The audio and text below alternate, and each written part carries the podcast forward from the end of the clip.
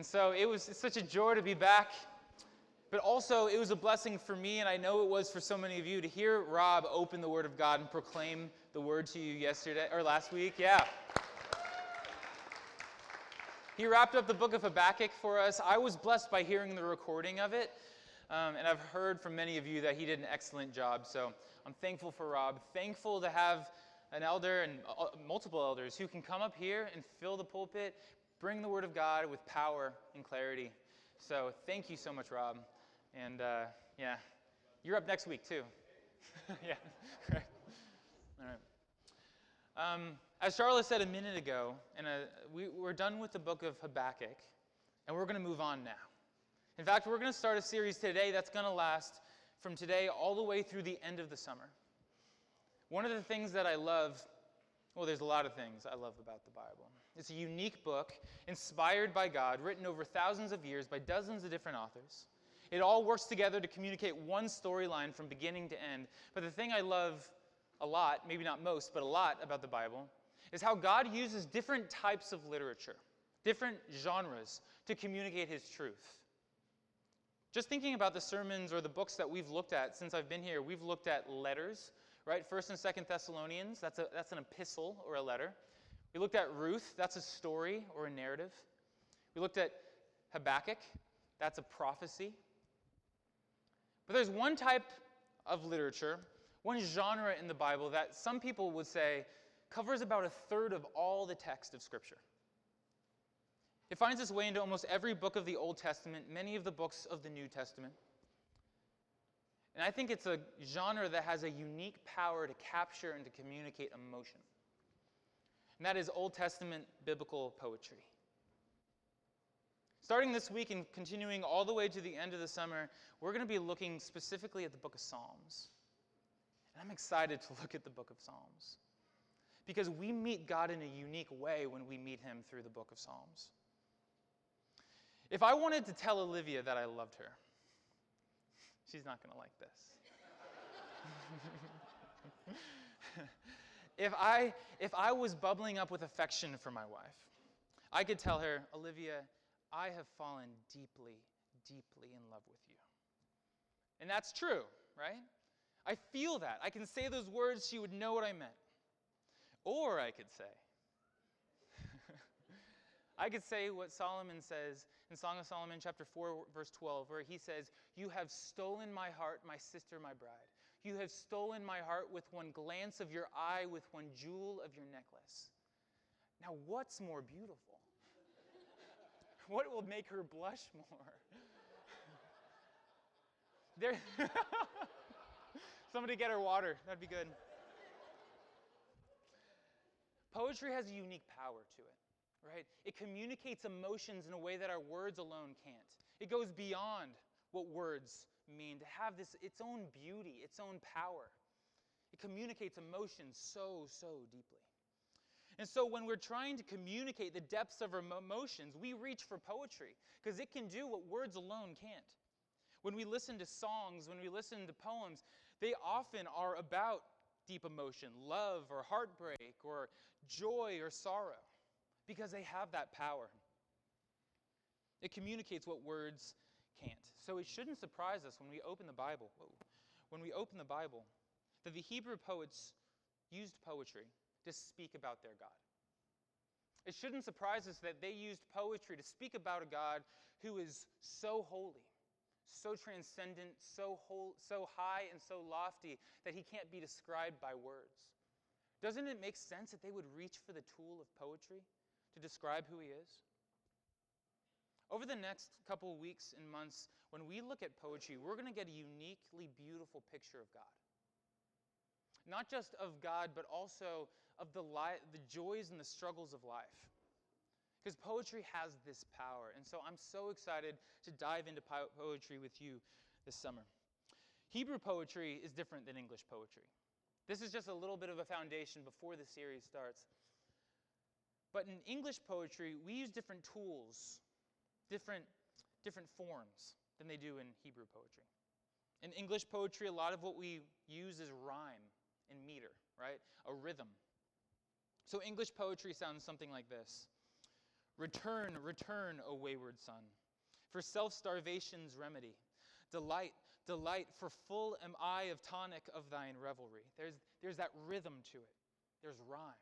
That's what makes the beauty in English poetry a beauty beyond just the meaning of the words. But Hebrew poetry, it doesn't use meter, it doesn't use that rhythm, and it doesn't use rhyme. It uses different tools. It uses tools like powerful symbolism, it uses tools like parallelism. Parallelism being if you say something and then you say it again in different words, and then maybe you say it again in different words yet again.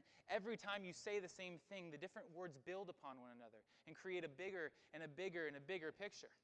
The Hebrew poets used this tool as a way to communicate amazingly beautiful pictures of who God is.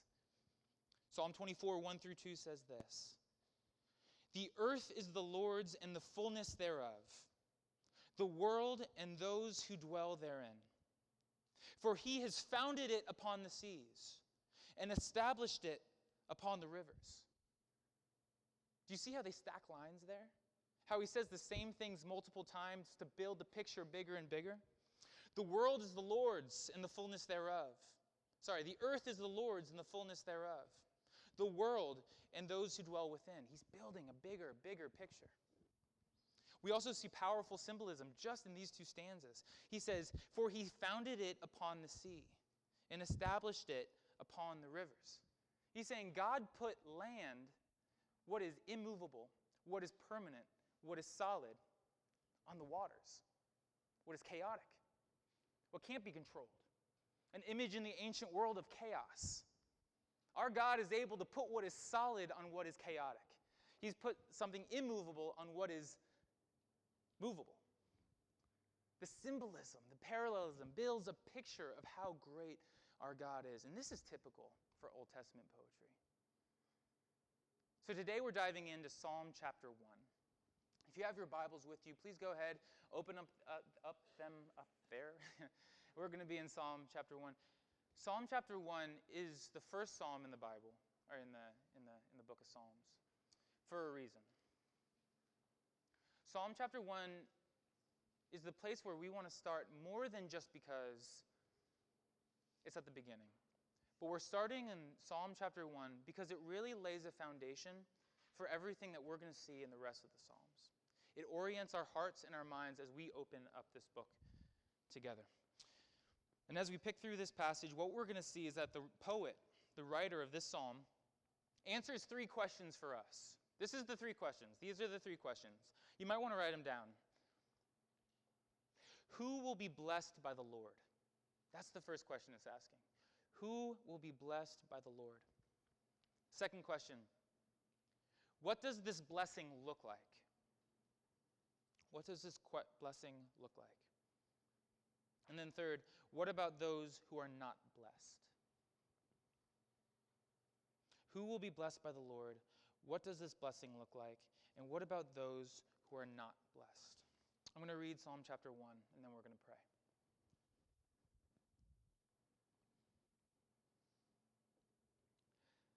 Blessed is the man who walks not in the counsel of the wicked, nor sits in the way of sinners, stands in the way of sinners, nor sits in the seat of scoffers. But his delight is in the law of the Lord, and on his law he meditates day and night. He is like a tree planted by streams of water that yield its fruit in its season, and its leaf does not wither. In all that he does, he prospers. The wicked are not so, but are like chaff that the wind drives away.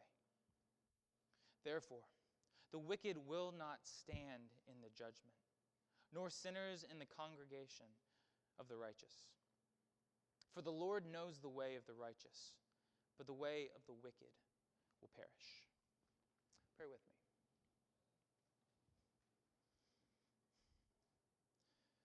Heavenly Father, this, this psalm is uniquely powerful to communicate deep truths that are too deep, too beautiful, too amazing for us to wrap our minds around, Lord.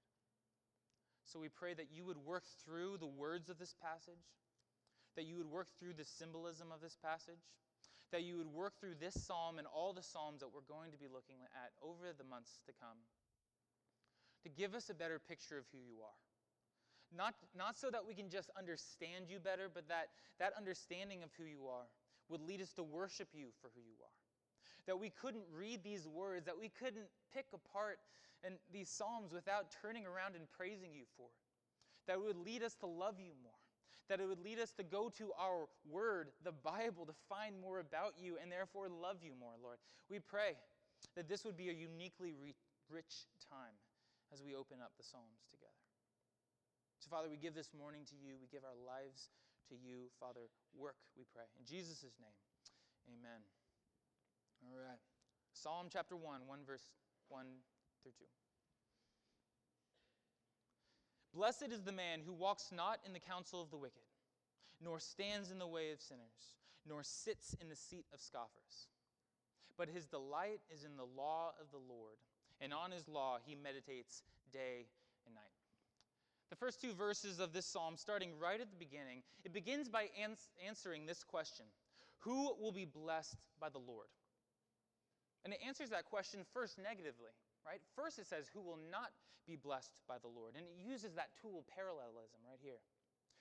The one who will not be blessed by the one by the Lord is the one who walks in the counsel of the wicked, the one who stands in the way of sinners, nor the one who sits in the seat of scoffers.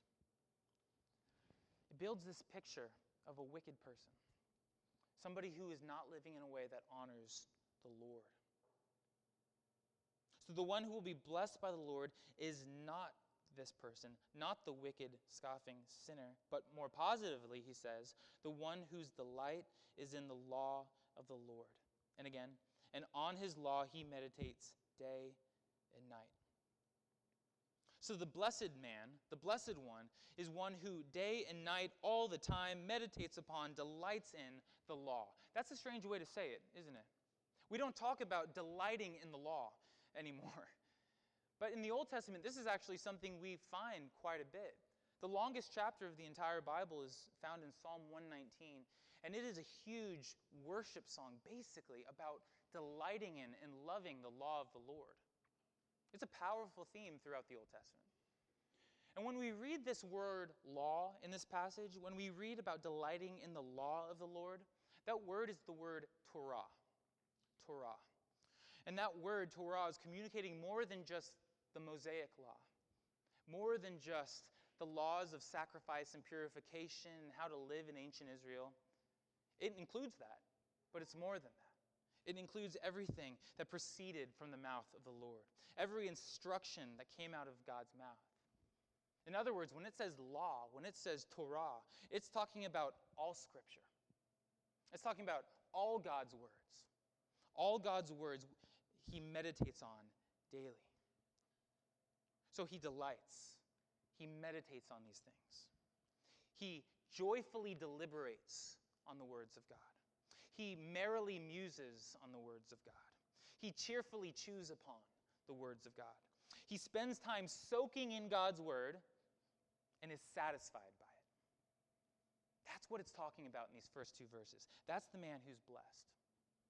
And so when that's the that's all we see in verse 1 and 2. So rather than digging deeper into this, we're going to move on because it's going to give us a better picture of what this looks like exactly. But question number 1, who will be blessed by the Lord? The answer is this. The one who delights in and meditates upon the words that come from God. That's the answer to question number 1. But we're going to find question number 2 now in verse 3. What does this blessing look like? Verse 3, look with me there. He is like a tree planted by streams of water that yields its fruit in its season, and its leaf does not wither. In all that he does, he prospers. This passage, he's using symbolic language, likening this blessed man, this blessed one, the one who meditates continually daily on the Word of God, who delights in the law of the Lord. It's likening that person, comparing him to a tree that is planted by streams of water. Now, if we could put this picture up on the screen here, this is a picture of northern Egypt and the Arabian Peninsula. And when you look at this picture, I mean, the thing that stands out to you, the thing that stands out to me, is the amazing contrast in this picture. This is a region that is dead. it's barren. Everywhere you look, it's dead and barren and lifeless. Nothing can grow except right along the banks of the Nile River. If we need a picture of what it looks like to be plugged in to a river, look at the flourishing, the abundant growth that's happening right along the banks of that river. What we see is this lush strip right through this barren land. And what it teaches us is that the only place that plants and trees can grow is when they're connected to a source of continual life. The only time that plants and trees can grow is when they have access to living water. The water that gives them the ability to flourish, the ability to live, the ability to grow. And so, because they're planted by the stream, they're living, right? They're drawing water from the stream, staying alive. And because they're alive and growing, they're sturdy. Their roots go deep into the ground. When winds blow across the, de- the desert, the trees and the plants, they don't, they don't fall away, they don't blow away. They're sturdy, they stay strong right there. And not just that, but because they're living and because they're growing, they're healthy. They do what plants do. They bud in the spring, they stay green in the summer, they bear fruit all the way until the fall. All this because they are planted by streams of water. They're connected to the source of life continually. And so, looking back at verse 3, when we read that someone who is blessed by the Lord is like a tree planted by streams of water that yields its fruit in season, and its leaf does not water, wither. What that's telling us is that his continual meditation upon the words of God, his constant drinking from the source of his blessing, he is continually connected to the source of life, of stability, of health. He is like a tree by water that is alive, drawing his life from the Lord, from his law, from his word. He's sturdy so that he's not tossed to and fro by the storms of life. He's healthy so that he bears fruit. It's a beautiful picture. And at the end, when, what, the, what the author does is he steps away and he steps back from this metaphor of a tree. And he summarizes and speaks plainly at the end of verse 3. This is what he says In all that he does, he prospers. I struggle with that. I struggle with that conclusion, if I'm honest. Because what it sounds like is God's a vending machine here. It sounds like if we put in a quarter of obedience, a quarter of meditation on His Word, a quarter of delighting in Him, we can push a button and out pops a blessing. But from life, we know that that's not what it works, how it works. We know so many men and women who love the Lord, who are walking with Him, who are living in obedience with Him, who are delighting His word, who still get cancer, who still lose their jobs, who still have rebellious kids, who still run out of finances, whose cars break down. Life teaches us that it doesn't work that way. It's not that easy. In fact, the Bible teaches us that as well. Throughout the pages of Scripture, there are endless examples of men and women who are faithful, obedient, lovers of Christ, and things go terrible for them. We think about Job, who was a righteous man who lost everything. We think about the prophets, who were the mouthpieces of God and were murdered for it. We think about the book of Ecclesiastes talking about how the wicked flourish and the righteous flounder. We think about John the Baptist, the most righteous man who ever lived apart from Christ, who was beheaded.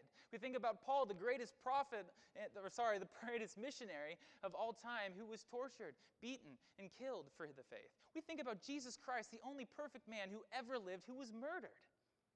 Is that prosperity? It doesn't sound like it to me. So, what do we do with that? How do we wrestle with this passage that says, In all that he does, the man who delights in the things of the Lord, he prospers? I think there's two things we need to understand. There's two things to understand if we're going to get a grasp of what he means by this man prospering because of his delight in the law of the Lord.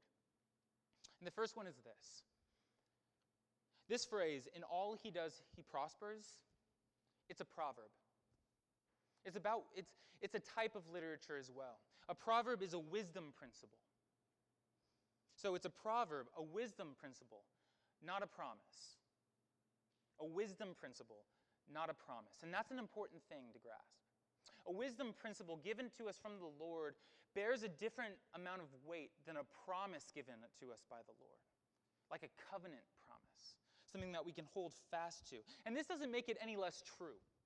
It's still true that we can that there is endless, we can bear endless testimony to the fact that there are riches from walking closely with the Lord. We can still acknowledge that, however, in an infinitely diverse contexts of life, in a world challenged and influenced by sin, things might not play out the way that they ought to play out.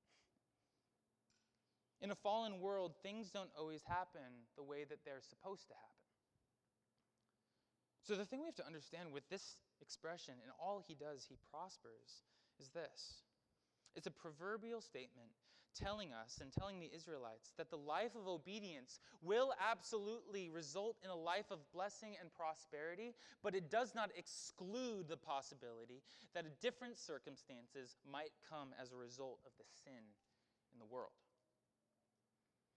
And that leads us to the second thing we need to understand it will absolutely result in blessings and prosperity. But number two, maybe we have a flawed understanding of blessings and prosperity. Maybe we don't really understand what he means when he says blessings and prosperity. Sometimes I wish God would ask me what kind of blessings and prosperity I want, but he doesn't. When we read passages like James chapter 1 verse 2 or Romans chapter 3 verse 5 and even to a degree Habakkuk chapter 3, what we see is we, we find these passages that tell us to rejoice in our sufferings. And when we find those passages, they seem backwards to us. They don't make sense to us. And that's because we don't truly understand what true blessings and what true prosperity is.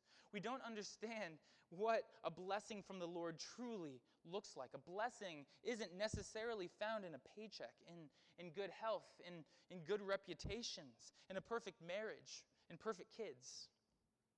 True joy and true prosperity and true blessings are higher than that. They're deeper than that. They last far longer than that. We look forward to eternal joy and eternal bliss apart from this sin soaked world when we are with Christ forever. The blessings of knowing Christ, the joy of knowing Christ starts right now and will last for eternity.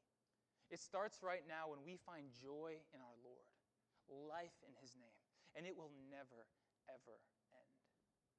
The blessings of knowing the Lord might not be what we would choose right now, but we are going to be happy God did things the way He did when we look back. So, the second question is this What does this blessing look like? And the answer is that this blessing is a life that flows through God's word, resulting in stability, fruitfulness, and prosperity, starting now and stretching into eternity a life that flows through God's word, resulting in stability, fruitfulness, and prosperity, starting now and stretching into eternity. Now, in verses 4 through 6, we find the final question, the third question. And the third question is this What about those who don't know this blessing? What about those who do not know this blessing? And in verse 4, we find the wicked contrasted with the righteous. Read with me. The wicked are not so, but are like chaff that the wind drives away. Now, we've already seen a picture of the righteous. We've seen a picture of the righteous as a tree planted by streams of water that's living, that's stable, that's fruitful. But now we see a picture of the wicked. And the wicked are, are described as chaff, chaff being the exact opposite of a tree planted by streams of water. When we were in the book of Ruth, we thought a little bit about chaff at that point. Um, what chaff is, is when you gleaned your fields, when you harvest your grain, you would bring it to a place called the threshing floor. And there you would beat it out on the ground so that the grain and the husks and the, and the stalks would all be separated. At that point, you'd bend down, you'd pick up all the grain, you'd throw it in the air, and as the wind is coming through, it would blow away what was light and fluffy, and everything that is thick and heavy would fall to the ground. So you throw the wheat up into the air that's been all break, broken apart into bits, and the husks, the chaff, blows away. And what falls back down at your feet is the grain. The fruit of the stalk is left. And that stuff that blows away is the chaff. It's dead, it's useless, it has no purpose. The only purpose of the chaff is to protect and hold the grain until it's harvested, and after that, it's trash. And so, while the righteous are described as a tree planted by streams of water, the wicked are described as chaff. Trees planted by streams of water are living, they're sturdy, they're healthy and fruitful. Chaff is not living, but dead. Chaff is not sturdy, but is swept away by just the slightest breeze. Chaff is not fruitful, but it's what's left over after the fruit is removed. So, what this passage is telling us is a sobering, sobering thing. What it's telling us is that those who ignore the law of the Lord, those who ignore his words, are the exact opposite of those who are blessed. Rather than living and fruitful and sturdy, they are dead, they're fleeting. And as we move on into verses 5 and 6, we see that as a result of their rejection of the Word of God, they will receive the exact opposite of blessings. Look with me in 5 6. Therefore, the wicked will not stand in the judgment nor sinners in the congregation of the righteous. For the Lord knows the way of the righteous, but the way of the wicked will perish. In the final two verses of this passage, the poet looks to the future and explains clearly and simply that our glorious Lord, who is merciful, and gracious, slow to anger, abounding in steadfast love and faithfulness, keeping steadfast love for thousands, forgiving iniquity and transgression and sin, as we saw in Exodus chapter 34, is also the just judge who will by no means clear the guilty, who will by no means look at sin and let it go, who will not ignore those things. And that in the final punishment, all those judgment, all those who have rejected him, all those who have spurned his ways and rejected his words, will receive not a blessing from the Lord, but his wrath. And so the third question of this passage is this What about those who do not know this blessing? And the sobering answer is that those who ignore the law of the Lord, that is his words, are painted as the exact opposite of those who are blessed and will receive the exact opposite reward. Now we have to remember this passage was written on the other side of the cross. And that's important for us to recognize.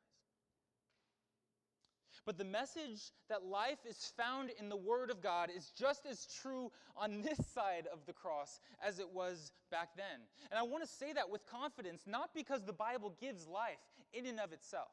That's not what I'm trying to teach here. But what I'm trying to say is that the Bible is the very word of Him who gives life. So life can be found in its pages. It's a source of life, it's not the substance of life. In 2 Timothy 3:15, it talks about the sacred writings, which are able to make you wise for salvation through faith in Jesus Christ. I'll read that again. It talks about the sacred writings which are able to make you wise for salvation through faith in Jesus Christ. So, in other words, the written word, the Bible, is able to give life because the written word leads us to the incarnate word. The written word, the Bible, leads us to the incarnate word, Jesus Christ.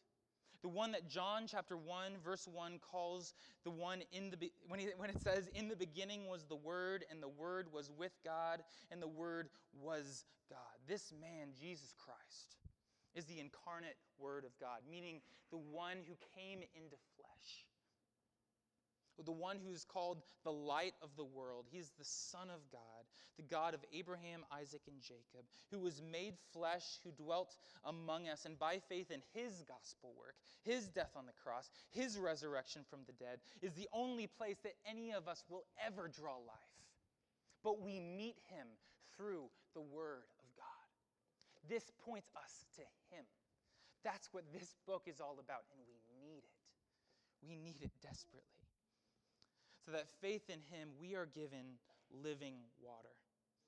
We will never be thirsty again because we will be endlessly connected to him our never ending source of life. The written word gives life because it points us to the incarnate world. In other words, the Bible gives life because it points us to Jesus. So if that's you, if you have been pointed to Jesus and you have responded with faith, you are not dead, but you're alive. You are not tossed to and fro by the, every breath of wind, but you are sturdy. You are not discardable, but you are healthy. You will bear fruit in keeping with repentance. You will stand on the last day, all because you are connected to the source of living water, because you have access to the stream of our Lord. But if that's not you, if you've never responded to Jesus Christ by faith, I want to tell you that this blessed life is open to you. It's yours to receive. That by faith, if you acknowledge your sin, if you acknowledge God's holiness, you acknowledge that your sin prevents you from knowing your God. And if by faith you repent and turn from your sin and turn to Christ, you will stand on the last day. You will not be like the chaff, but you will be like a tree planted by streams of water. So BeFree. Let us commit to be people who let the scriptures, who let the word of God, the written word, lead us to the incarnate word, lead us to Jesus Christ. Let's pray together. Heavenly Father, we have been blessed beyond measure.